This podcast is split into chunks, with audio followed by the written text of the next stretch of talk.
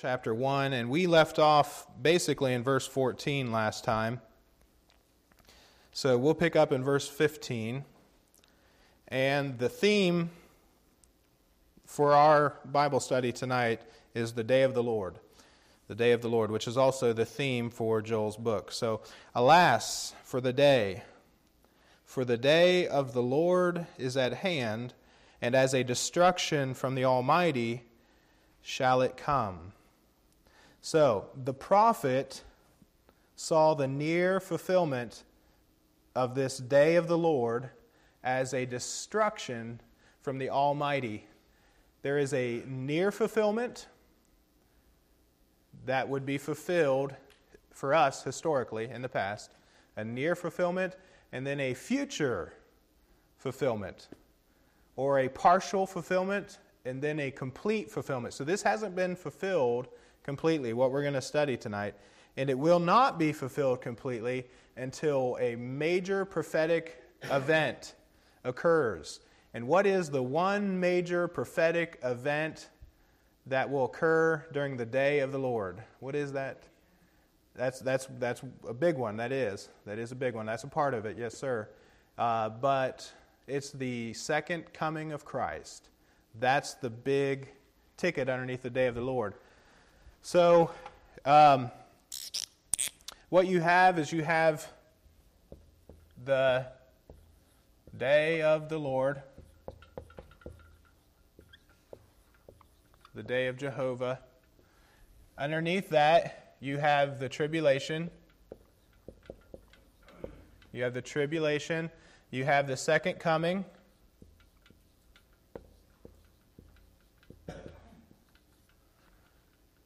You'll have the, I'm just going to put 1,000 uh, year reign, 1,000 year kingdom. Those are the big items for the day of the Lord. In the tribulation, you could also say it's, it's Armageddon. So I think that's I think that's the right spelling. Armageddon.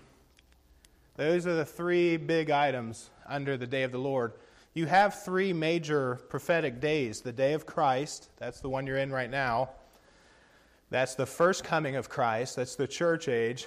Um, that is for us during the uh, seven year tribulation here on earth, we'll have a seven year honeymoon period with uh, our bridegroom, Jesus, and we'll have the judgment seat of Christ and uh, the marriage with our bridegroom, Jesus. That's going to occur, that's the day of Christ. At the end of the day of, the day of Christ, then you have the uh, day of the Lord that begins. The day of the Lord is what I've described there. And then you have the day of God, and that's the last one, the last, the third day. The day of God is when the earth is uh, destroyed and all of the elements, the, the universe that we have. The Bible says that God will fold up the universe like a garment and he'll put it away. And he will make a new heaven and a new earth.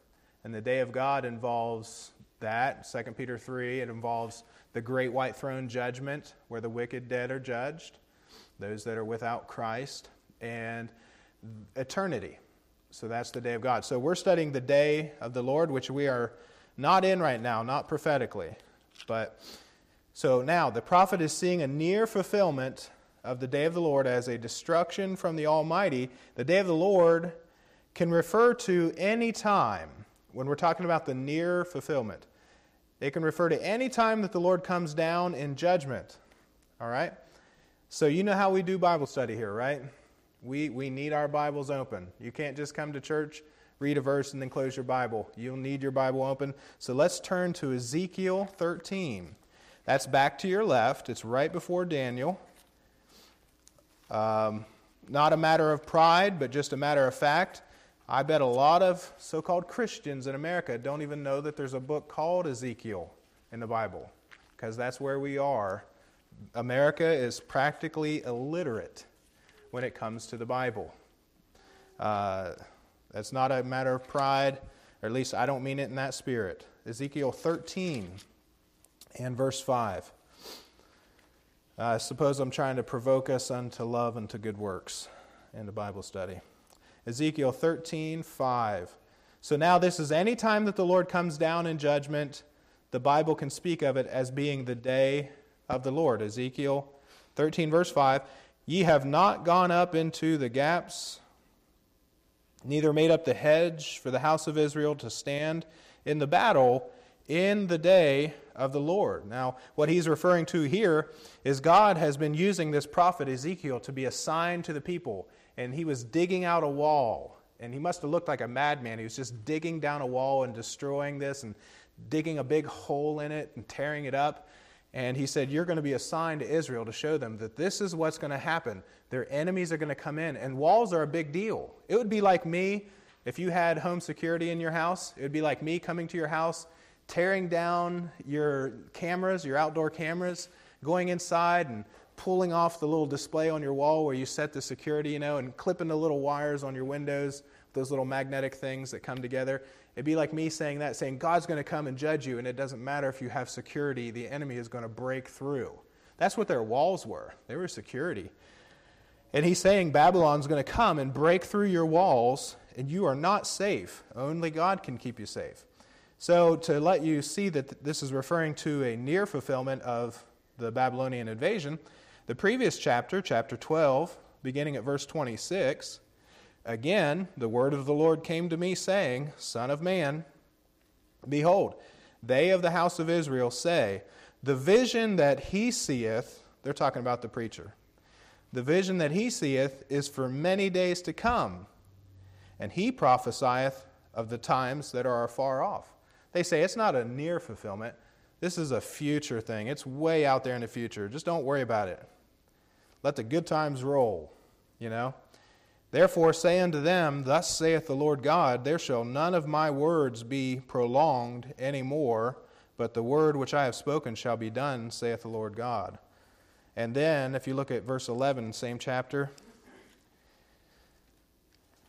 say, he's saying, this is what he wants the, the preacher to preach to him.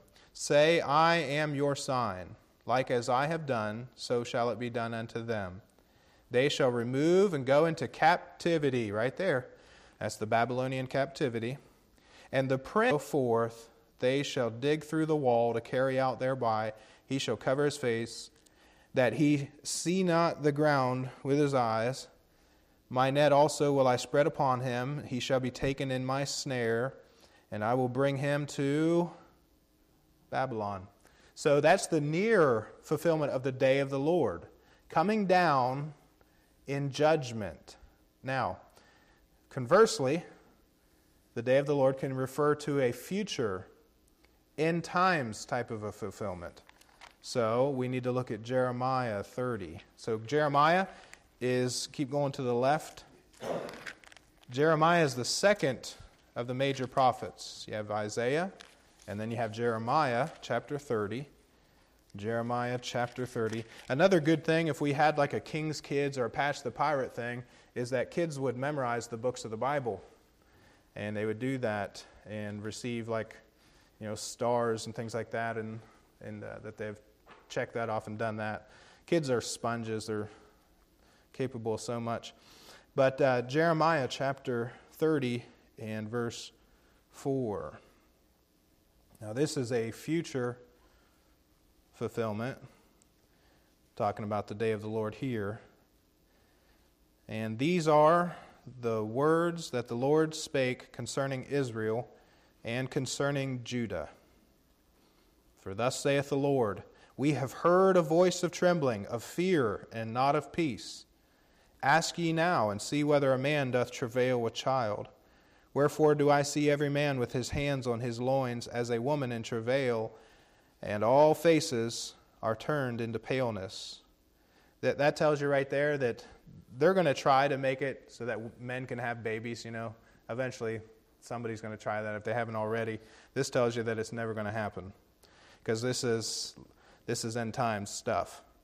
So the prophet's saying, a man doesn't have a child, but he'll be holding on to his belly like he is in travail. Verse 7 Alas, for that day is great, so that none is like it. It is even the time of Jacob's trouble, but he shall be saved out of it. The time of Jacob's trouble, we know full well what that is. If you read the rest of that passage, you'd, say, you'd see that it was the day of the Lord. But we, we know full well the time of Jacob's trouble and just what that is, okay? That's referring to right here tribulation. That's the time of the Jewish Jewish tribulation. Okay, one more verse before we come back to Joel. 1 Thessalonians. Let's see what Paul says about it. So all the way up in the New Testament, 1 Thessalonians chapter 5. And that comes right before Timothy. See what Paul says about this. If you want to learn about the day of the Lord, this is a great place to start uh, as far as uh, the Pauline doctrine that we have. 1 Thessalonians 5. So I'll give you a minute to make it there. Um, I've really been enjoying teaching college students at Marietta Bible College. I gave, I gave them the final uh, questions yesterday, gave them the finals, and they'll take their finals this coming week, and then they'll graduate, and most of them will go back to their countries that they came from. Papua New Guinea and uh, the Philippines. I think there's one from Congo right now. They'll go back and they'll serve the Lord, and they've been they've, they've received their training. They've uh, learned uh, different ministries, things like that, and they're going to go back. Some of them to start churches and to do other things. And uh, I've really enjoyed being able to teach them. And one of the things that I've been teaching is eschatology. They asked me to teach that class. Can you believe it? Cause I realized looking at me, I'm just a young guy, you know? Sometimes I watch videos of young preachers in churches and I wonder how on earth do those people sit there and listen to him, you know? But uh, it's not been uncommon throughout church history. But uh, I, I, it's, a, it's a wonderful privilege to be able to do it, and I've learned a great deal about it. But I learned this that is a huge subject. Eschatology is the last things, it's end times events. That's a huge subject. So uh, we got through it, anyways. And uh, one of the things that I taught them was the day of Christ, the day of the Lord, and the day of God. We learned a great deal about that. But I think I got them convinced. By the time we got to the end of that thing, I had them thoroughly convinced that God is not done with Israel. They are going to go back to their land, and the Lord is going to restore them permanently to their land. But, uh, you know, today, people really hate the Jews. Because that's what we're talking about here today. With the day of the Lord, we're talking about the Jews. People hate the Jews. It's, there's still a lot of it. It didn't, uh, it didn't end with Holocaust, you know, in World War II. You'd think that people would be done with hating the Jews and killing them, you know. They, a large percentage uh, of the Jews were killed during World War II. But even recently, you remember hearing about that uh, synagogue in Pennsylvania? Was it Pittsburgh? Pittsburgh? Pittsburgh, Pennsylvania. Somebody went in there and shot that place up and killed, what, 11 people or something like that? I forget exactly, but uh, over 10 people died. 10 Jews died as a result of it. People in Ukraine, I understand the uh, president over there, he's a Jew. He's a Jew? Oh, I did not know that. I did not know that. Isn't that something? Yeah, he shows the power of Satan. Yeah. This is what Satan wants. He, he, he wants to totally, and he's tried many times. Yes. With Herod, with uh, Hitler. Yeah. He's tried many times to just completely wipe out the Jews. Yes. But it won't happen. Yeah, because they think if they can just get rid of them, you could finally have peace. Uh, But it's just a hatred Satan has because he knows that the Jews are God's chosen people. yes. That's why he hates them so much. Yeah. There's still going to be a remnant come out of the seven-year tribulation. Yes. There has to be a Yep. small percentage. Yes, that's right. And so that's what all of this is about. It's about God is going to keep his promise to Israel, the things that he promised. He's going to keep his promise. And you know what he's going to keep it? What it's going to be based on? Uh, it was uh, oh, it was Renald Showers. He used to write for Israel My Glory, and he's gone to be with the Lord now. But he said that there's only one reason why God is going to fulfill his promises to Israel to restore them to the land permanently. There's only one reason. That's because of God's faithfulness and because of who God is. Because they blew it, did they not? They broke their covenants. They broke their vows. They blew it. So you would think that's it. God can be all done with them. But no, He made unconditional promises in the covenant with Abraham and with David so that that would be fulfilled. So uh, anyways, let's go ahead and move on. Uh, 1 Thessalonians 5 and verse 1. But of the times and the seasons, brethren, ye have no need that I write unto you. For yourselves know perfectly that the day of the Lord so cometh as a thief in the night. And when they shall say peace and safety, then sudden destruction cometh upon them as travail upon a woman with child, and they shall not escape. Talking about the tribulation, uh, the time of Jacob's trouble. But ye, brethren, are not in darkness, that that day should overtake you as a thief. You won't be there for it. You won't be there for any of it. Ye are the children of light and the children of the day, not of the night nor of the darkness. Therefore, let us not sleep as do others. Let us watch and be sober. They that sleep, sleep in the night. They that be drunken are drunken in the night. But let us who are of the day be sober, putting on the breastplate of faith and love, and for an helmet the hope of salvation. Because God's not appointed us to wrath. Somebody says, well, what, is, what does all this end times teaching have to do with me? Does it really have any relevance to me today? It always has relevance. There's always a practical application. Dwight Pentecost said that. There's all, every time Paul talks about the end times events, he always comes around to the practical. You're not of the night, you're of the day. So therefore, be sober and walk like a Christian. walk like you belong in the family of God. Because knowing that God is going to judge this world. Sometimes the cup of iniquity is just full for people, and they're just ripe for judgment. That was the case in Messina, Italy, on December the 28th, 1908. In the early morning, an earthquake struck, leaving 84,000 people dead in Italy. A journal was published just a few days prior to the earthquake, and it was actually a Christmas issue, and they had an abominable, a terrible, wicked parody in that issue where they actually foolishly dared the Almighty to send an earthquake. Three days later, he did. Um, they got what they asked for those wicked and God defying people. The Lord comes down every once in a while and comes down in judgment. All right? Back in Joel uh, chapter 1 and verse, uh, verse uh, 17. Joel chapter 1.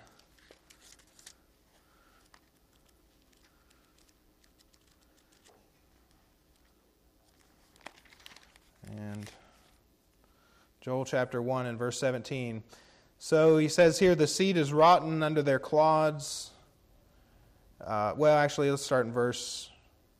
Start in verse 16. Is not the meat cut off before our eyes? Yea, joy and gladness from the house of our God.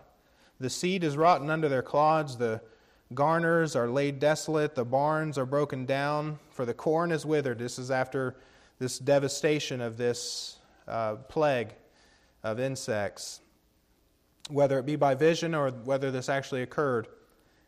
total desolation of the land. How do the beasts groan? The herds of cattle are perplexed. Because they have no pasture, yea, the flocks of sheep are made desolate. You know, um, you're familiar with this. We hear about it from time to time. There are droughts that happen in California. One particular drought that occurred took uh, like 32% of their grain. They were down 32%, which is major. Therefore, they had to do exports from other countries in order to make up from just a little drought. Imagine what would happen if God sent a plague of insects along with a drought and did it nationwide in America. What that would do to our country. It would break us. Just a little thing, like a grasshopper. God could take this country down with, with locusts. It's incredible to think about. Uh, how do the beasts groan? Not that God wants to do it, by the way. How do the beasts groan? The herds of cattle are perplexed because they have no pasture. Yea, the flocks of sheep are made desolate. They don't have anything to eat either. O Lord, to thee will I cry, for the fire hath devoured the pastures. This is the effect of the plague on the prophet himself, crying out to the Lord, because he's in the middle of it too. There's a fire burning the wilderness and a flame that burns all the trees of the field, maybe as a result of a drought that came. The beasts of the field cry also unto thee, the rivers of waters are dried up, and the fire hath devoured the pastures of the wilderness. I guess the ancient Romans called the referred to uh, locusts as being fiery uh, insects because it just looked like a fire went through the land. And when they go through land, they eat everything. They just eat, eat, eat, eat, eat, eat, eat. It's like me at McClure's. I just eat, eat, eat, eat, eat. Yes, two ice creams on top of it all. Um, they just they'll eat anything, man. They they've been known to eat plastic, eat doors, wooden doors, metal, uh, completely bark trees, strip them clean. These things just eat, eat, eat, and uh, just leave everything just barren and desolate. So maybe it's that, maybe it's the drought, but it, it's looking forward to a future fulfillment, which we'll talk about eventually. But now, uh, in chapter 2, the following is a description of an enemy invasion and an appeal to Judah to repent. And upon their repentance, Judah is promised a divine deliverance. So now he's going to talk about an enemy invasion. And what is, is he telling the people to do? What is the preacher's message?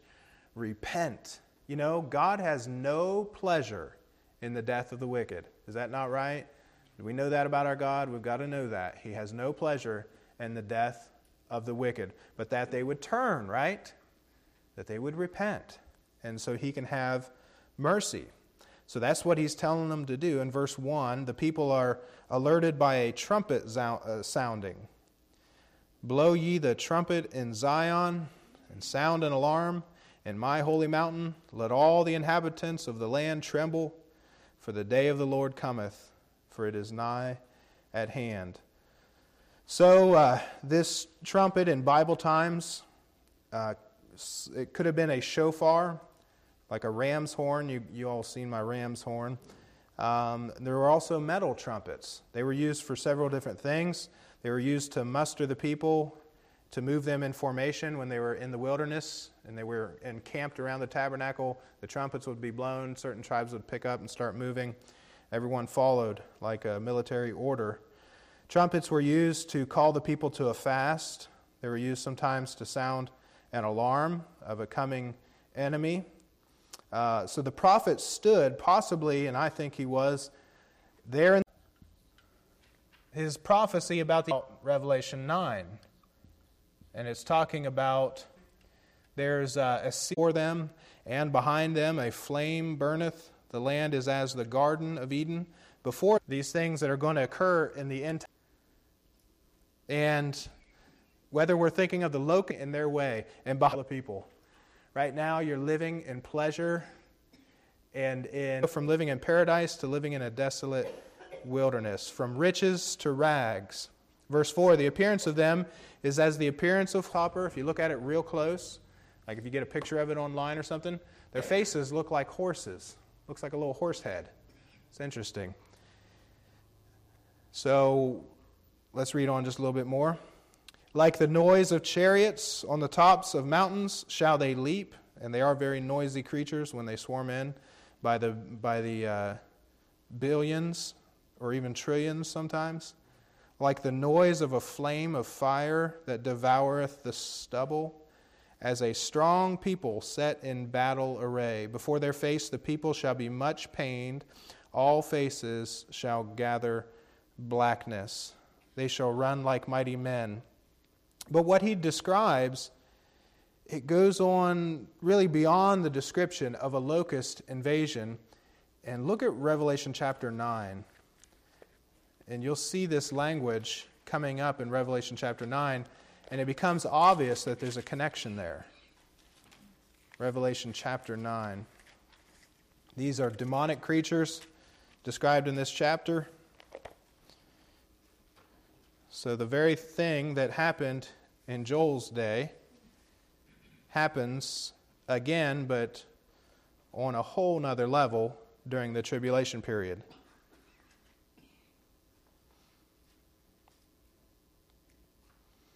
Because he starts talking about creatures who can fall on a sword and not be wounded, Joel does. And that's not a locust.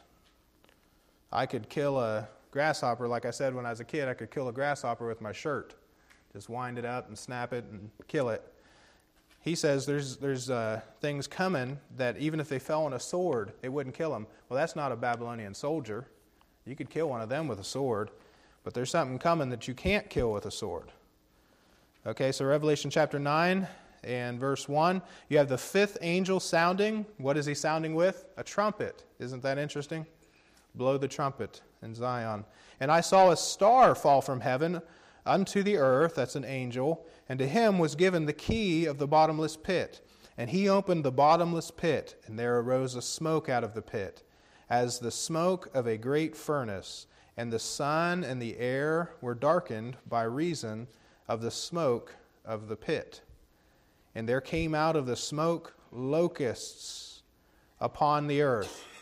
Sidetrack for just a second. I wonder what all those people that have underground tunnels and are involved in child trafficking and human sex trafficking with these underground uh, groups and societies. I wonder what they're going to think when these demonic creatures crawl through their tunnels. Because I bet the Lord will probably have some of them run through there at that time. So, uh, verse 5 And unto them was given power. You see it in verse 5? There came out of the smoke locusts. See that? Locusts upon the earth, and unto them was given power as the scorpions of the earth have power. Now, these are demonic creatures, these are no normal locusts.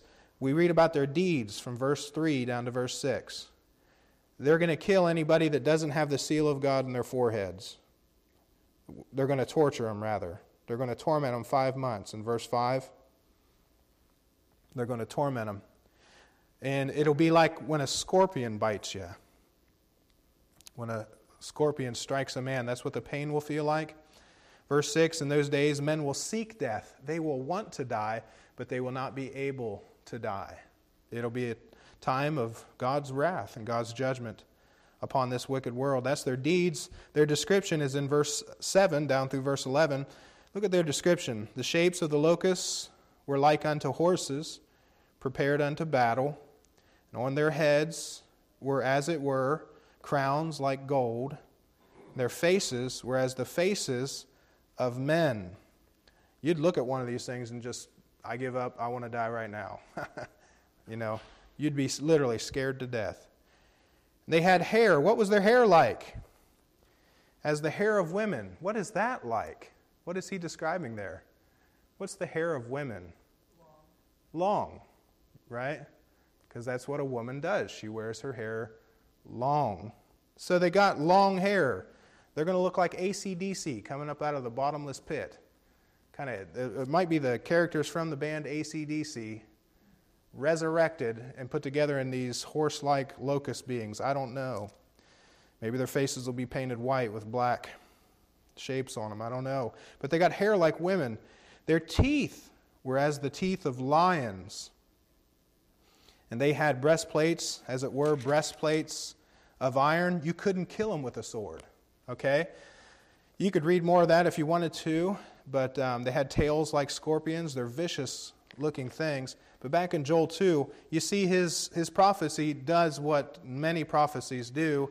They start to like stretch the bounds of the near fulfillment and go into a future fulfillment. They sort of bleed over or spring out of uh, a prophecy into something that will be future. So you have a double reference or double application. So back in Joel 2, we'll wrap it up here tonight. These things are going to be unleashed on this world, and the only ones that are going to be protected from them when that fifth trumpet sounds are the people who have a seal in their forehead, a mark in their forehead, and they can't be hurt by it. Um, you know, talking about this fire spreading, being like a paradise of Eden in front of them and a desolate wilderness behind them uh, this either this invasion of locusts or this fire. There will be fire in the tribulation. Um, in the days of the pioneers, when men saw that a prairie fire was coming, you know, they're out there on these huge prairies, buffalo out there and everything. Wouldn't it be beautiful to actually be able to see that? And they're out there with their wagons and they're moving in their convoys and they see a fire coming and they circle the wagons, you know, to protect the women and the children but what would they do when this, this prairie fire came, uh, you couldn't outrun it with a horse. It was just too fast. So, what they tell us is they would burn out a desig- designated area around them. They would burn the field all around them. And uh, even though there was a sea of fire all around them, they could take their stand in the place that was already burned out, and they would be safe from that fire. When the judgment of God comes to sweep men and women into hell, there's only one safe place to stand. Do you know where that is, Colton? There's only one place to stand. Yes.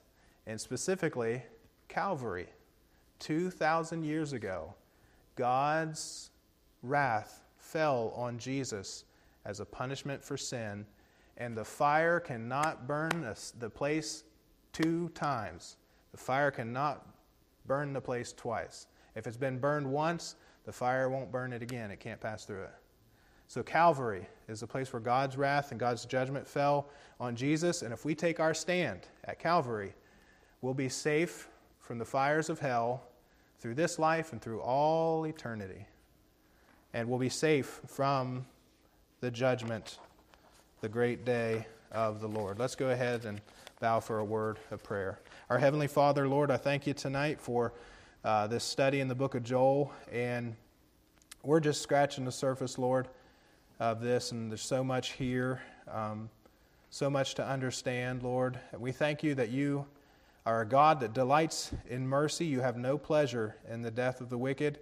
Your pleasure is when we live for you and honor you, and when we get saved and trust Jesus Christ and live for you and live a life that uh, you can look down and smile on. And, and Lord, I thank you for that, that you, you love to show mercy, you love to show your grace, and that right now the, the door to heaven is just kicked wide open. The gospel call is going out all over the world, uh, calling men, women, boys, and girls to repent and to run to Calvary by faith and to cling to the cross uh, for forgiveness and safety uh, from the fiery judgment that's to come. And Lord, we thank you for that. In Jesus' name, amen.